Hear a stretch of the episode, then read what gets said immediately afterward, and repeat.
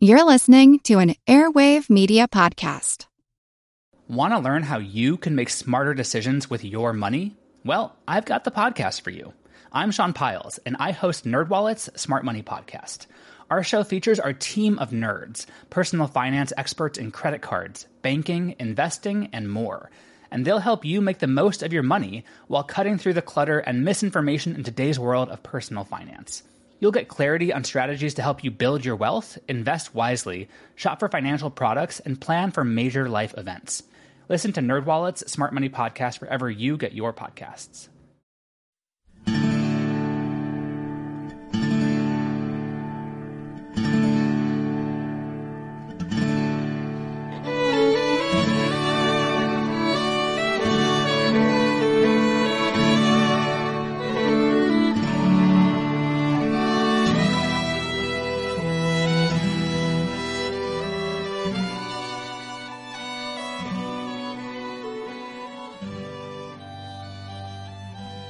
Everyone, welcome to episode 247 of our Civil War podcast. My name is Rich. And I'm Tracy. Hello, y'all. Thanks for tuning into the podcast.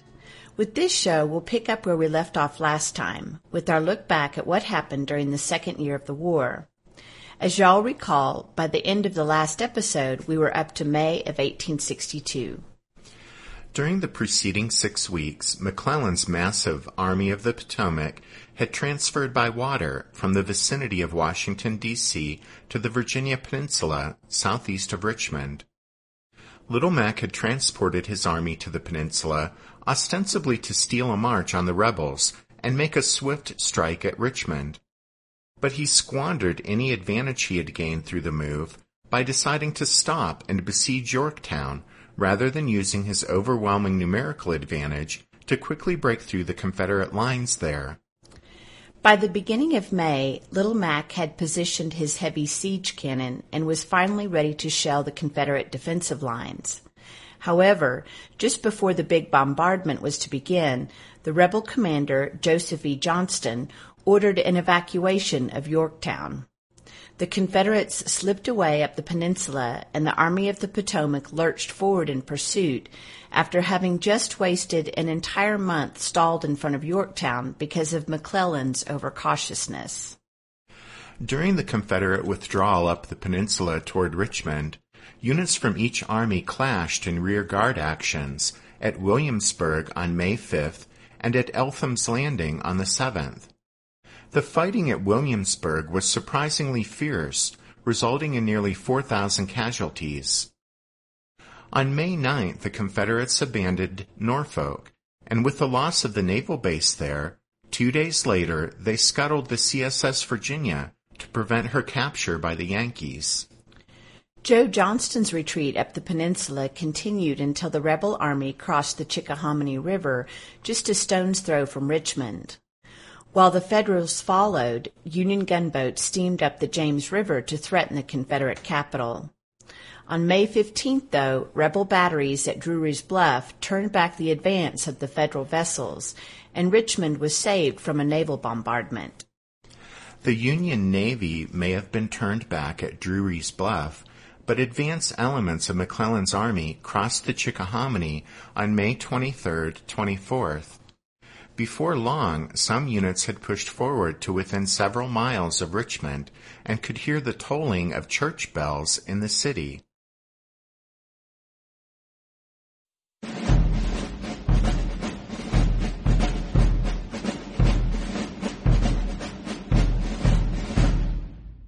With the enemy at the gates of Richmond, Confederate President Jefferson Davis held a cabinet meeting attended by Joseph Johnston.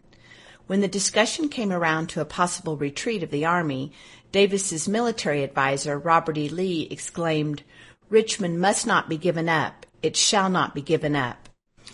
Earlier, Lee had proposed an aggressive offensive movement by Stonewall Jackson out in the Shenandoah Valley, because if Jackson could clear the Valley of Federals and advance north to the Potomac River, then he might increase the Lincoln administration's concerns about the safety of Washington and prevent federal reinforcements from joining McClellan's operations against Richmond. To that end, Jackson now moved to the western outskirts of the valley to strike the vanguard of Union General John C. Fremont's forces. On May 8th, Stonewall defeated the Federals at McDowell and then chased them into the Allegheny Mountains. From there, Jackson returned to the main valley, headed north, and united with Richard Ewell's division in order to attack the Federals in the Shenandoah commanded by Nathaniel Banks. Jackson pushed his troops relentlessly, using speed and surprise to confound Banks. The Confederates routed a Union force at Front Royal on May 23rd. Jackson's 17,000 man Army of the Valley then overtook and defeated Banks' retreating Federals on May 25th at the First Battle of Winchester.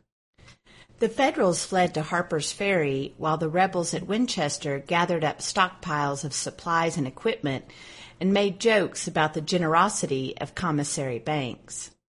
Jackson followed the defeated en- enemy to Harper's Ferry and demonstrated against the Union defenses there.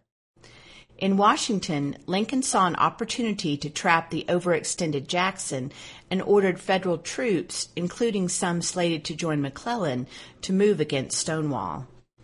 Stonewall pulled back just in time to narrowly escape the federal trap, and his stunning string of tactical successes against the hapless Yankees in the Shenandoah Valley earned him everlasting fame.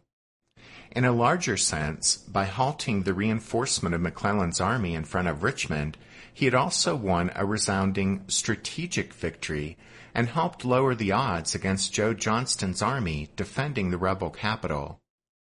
Meanwhile, in front of Richmond, Johnston saw an opening for a strike against the Army of the Potomac. McClellan had divided his army, extending his right wing north across the Chickahominy to protect his supply line and to link up with the expected reinforcements from Fredericksburg. Johnston decided to attack the portion of the enemy army south of the river. It was a complicated plan that required the convergence of several columns. The effects of a drenching rain on May 26th, 27th were compounded by a furious thunderstorm the evening of May 30th, and the swollen Chickahominy threatened to wash away the bridges that were the only links between the two wings of the Union Army. The Confederate attack hit the vulnerable Yankees on May 31st, but delays, confusion, and misunderstood orders played havoc with Johnston's plan. Fierce fighting south of the Chickahominy swirled around a crossroads at Seven Pines and a railroad station at Fair Oaks. The rebels achieved some gains, but stiffening federal resistance and the arrival of Union reinforcements from north of the river prevented a Confederate victory. And late in the day, Joe Johnston was severely wounded and carried from the field. The fighting resumed the next morning, but ended in a stalemate. The Battle of Fair Oaks, or Seven Pines, cost both sides more than 11,000 casualties. After the fighting ended, the Army of the Potomac still remained standing at the gates of Richmond, but the most significant result of the battle was that with Johnston's wounding, Jefferson Davis appointed Robert E. Lee to command the rebel army defending the Confederate capital, and the new rebel commander wasted little time in beginning to plan Richmond's salvation.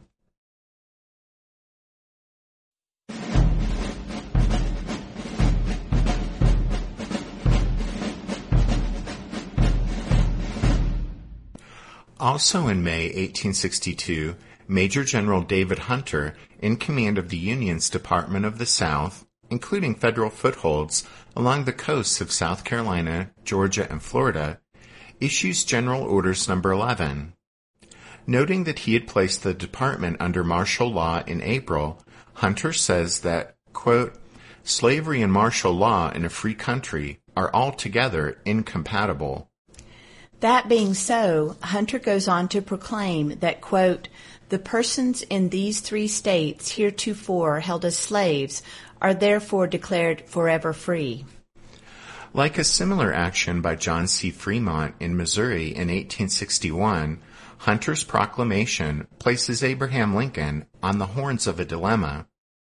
And on May 19th, the president states that, quote, Neither General Hunter nor any other commander or person has been authorized by the government of the United States to make proclamations declaring the slaves of any state free.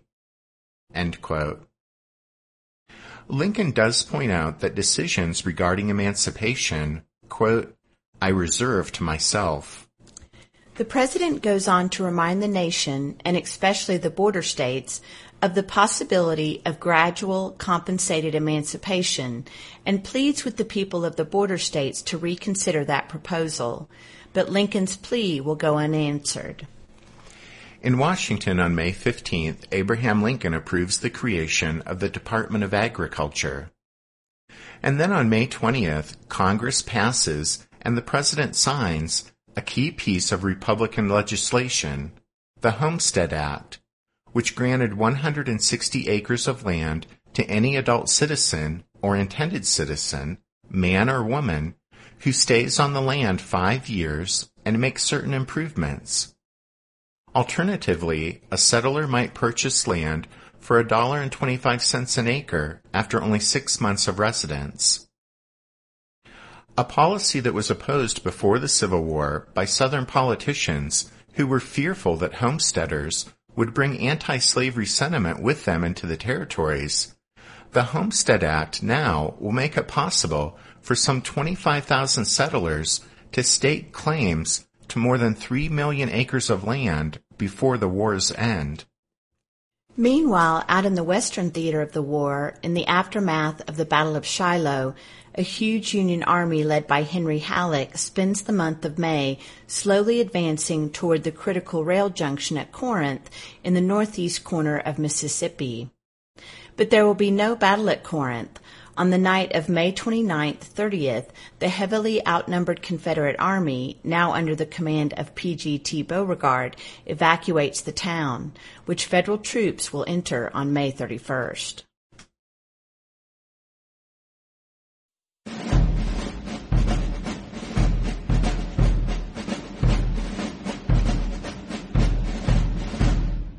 Want to learn how you can make smarter decisions with your money? Well, I've got the podcast for you. I'm Sean Pyles, and I host NerdWallet's Smart Money Podcast. On our show, we help listeners like you make the most of your finances. I sit down with NerdWallet's team of nerds, personal finance experts in credit cards, banking, investing, and more. We answer your real-world money questions and break down the latest personal finance news. The nerds will give you the clarity you need by cutting through the clutter and misinformation in today's world of personal finance. We don't promote get rich quick schemes or hype unrealistic side hustles. Instead, we offer practical knowledge that you can apply in your everyday life. You'll learn about strategies to help you build your wealth, invest wisely, shop for financial products, and plan for major life events. And you'll walk away with the confidence you need to ensure that your money is always working as hard as you are. So turn to the nerds to answer your real world money questions and get insights that can help you make the smartest financial decisions for your life. Listen to NerdWallet's Smart Money Podcast wherever you get your podcasts. Hey there, I'm Dylan Lewis, one of the hosts of Motley Fool Money. Each weekday on Motley Fool Money, we talk through the business news you need to know and the stories moving stocks on Wall Street. On weekends, we dive into the industries shaping tomorrow and host the experts, authors, and executives that understand them. Tune in for insights, a long-term perspective on investing, and of course, stock ideas. Plenty of them. To quote a listener, it pays to listen. Check us out and subscribe wherever you listen to podcasts. In May, even while General Hunter attempted to abolish slavery in the Union's Department of the South, a courageous black man named Robert Smalls refused to wait for freedom, and he took matters into his own hands. At Charleston, South Carolina, the Confederate sidewheel steamer Planter is transporting artillery guns across the harbor. On the evening of May 12, 1862, Smalls, a slave working as a pilot on Planter, bid goodnight to the ship's white officers as they went ashore and left the vessel and her cargo in his hands to be battened down for the night. Instead, Smalls takes on some passengers, his wife and children, and those of his brother John, who is another member of the Planter's all-black crew. Then in the wee hours of the morning of May 13th, Smalls quietly gives the order to cast off, and Planter begins a short, but harrowing journey running past the fortifications in Charleston Harbor to reach the Union blockaders patrolling just beyond. Any of the fortifications or blockaders could open fire, sinking the vessel and killing all aboard, because Smalls, his crew, and their passengers have vowed not to be taken alive by the Confederates. But Planter, a familiar sight in the harbor, sails unchallenged under the rebel guns, giving the correct signals on its steam whistle, then raises a white flag, which is recognized by the federal warships. An eyewitness on the USS Onward will later report, quote, when they discovered that we would not fire on them, there was a rush of contrabands out on her deck, some dancing, some singing, whistling, jumping. One of the colored men stepped forward and taking off his hat shouted, Good morning, sir. I brought you some of the old United States guns, sir. Robert Smalls and his crew will receive a reward for transferring this Confederate prize to the Union and Smalls and Planter, which he will eventually captain, will provide valuable service to the Union for the rest of the war.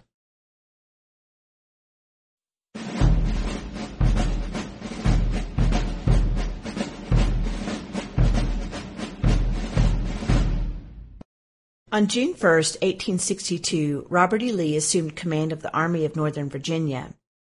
Lee's appointment marked a turning point in the war in the East, but few could have predicted where the road ahead would carry the Confederacy. Lee recognized that the static defense the Confederates had employed in Northern Virginia through the winter and spring of 1862 had to change. If they were to achieve independence, their main field army in the East had to seize the initiative, and that demanded risks. Inferior in its manpower and resources, the South couldn't win a lengthy conflict. Only audacity could stave off defeat and achieve nationhood for the Confederacy, and so Lee planned to follow the road that few, if any, other Southern generals dared to take. Wherever Lee looked, the Confederacy appeared beleaguered. McClellan's Army of the Potomac remained on Richmond's outskirts, threatening to end the war by capturing the rebel capital. In the west, Union gains were mounting. The Federals already occupied Corinth, Mississippi, and on June 5th they seized Fort Pillow, Tennessee, opening the Mississippi River as far south as Memphis, which surrendered the next day after the dramatic Battle of the Rams. Elsewhere, Federal troops occupied Jackson, Tennessee, and Baton Rouge, Louisiana, while threatening the important railroad hub of Chattanooga, Tennessee. In New Orleans, the Union General Benjamin Butler's harsh policies during the federal occupation of the South's largest city were earning him the infamous nickname Beast Butler. In Richmond, Jefferson Davis admitted to the governor of Mississippi, quote, My efforts to provide for the military wants of your section have been sadly frustrated. In an effort to turn the situation around, Davis selected new commanders, assigning Earl Van Dorn to the defense of Mississippi and Braxton Bragg to head the Western Department. In the Shenandoah Valley, though, there was cause for hope. Stonewall Jackson and his army eluded converging pursuers, turned and gave battle at Cross Keys on June 8th and Port Republic on June 9th. These two victories brought Jackson's brilliant Valley campaign to a close and made him the foremost Confederate hero at that point in the war. Three days after Port Republic, Jeb Stuart and 1,200 Confederate cavalrymen started a spectacular ride clear around McClellan's army outside Richmond pushing his troops to their limits on the four day ride and confounding the Yankees, Stuart circled the Army of the Potomac and furnished Lee with valuable intelligence on Little Mac's dispositions north of the Chickahominy. Now came Lee's chance to seize the initiative. Stuart's reconnaissance revealed that McClellan's army remained divided by the Chickahominy, and the enemy's right flank, north of the river, was up in the air, that is, it wasn't anchored on a terrain feature. Lee decided to strike the Yankees north of the Chickahominy, and an essential part of his plan was Jackson's arrival from the Shenandoah Valley. The rebels would attempt to turn Little Mac's right flank, and thereby not just save Richmond, but destroy the Federal Army.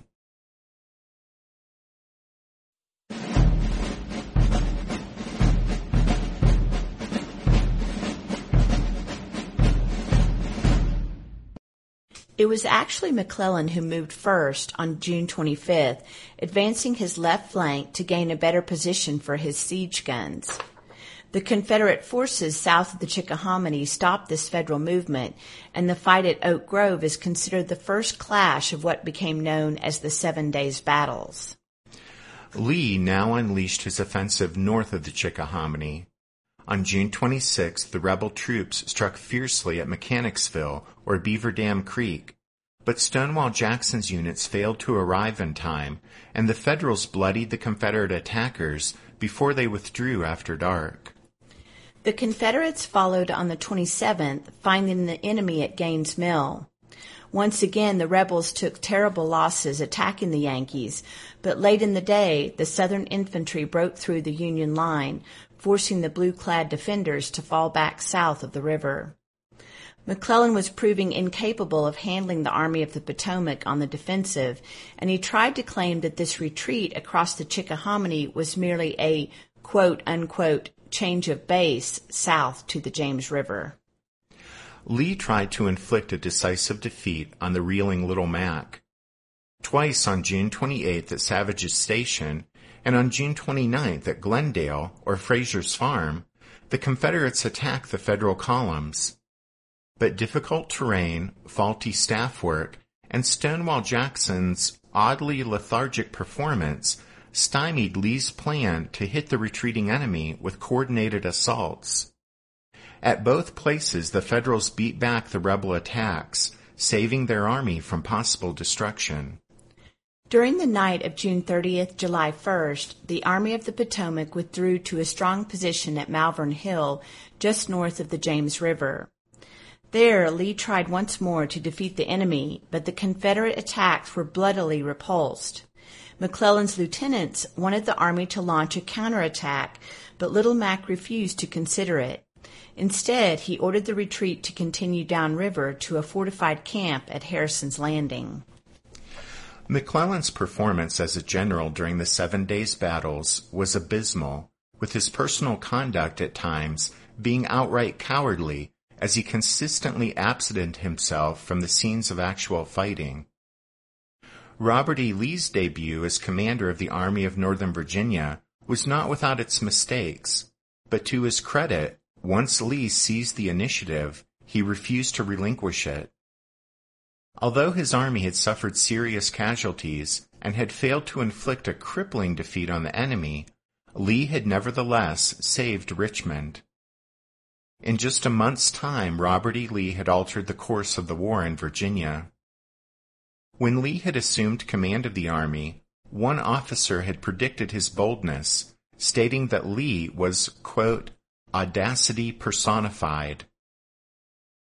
Indeed, the Army of Northern Virginia now followed a different trumpet, one that before long would summon it to carry its banners northward.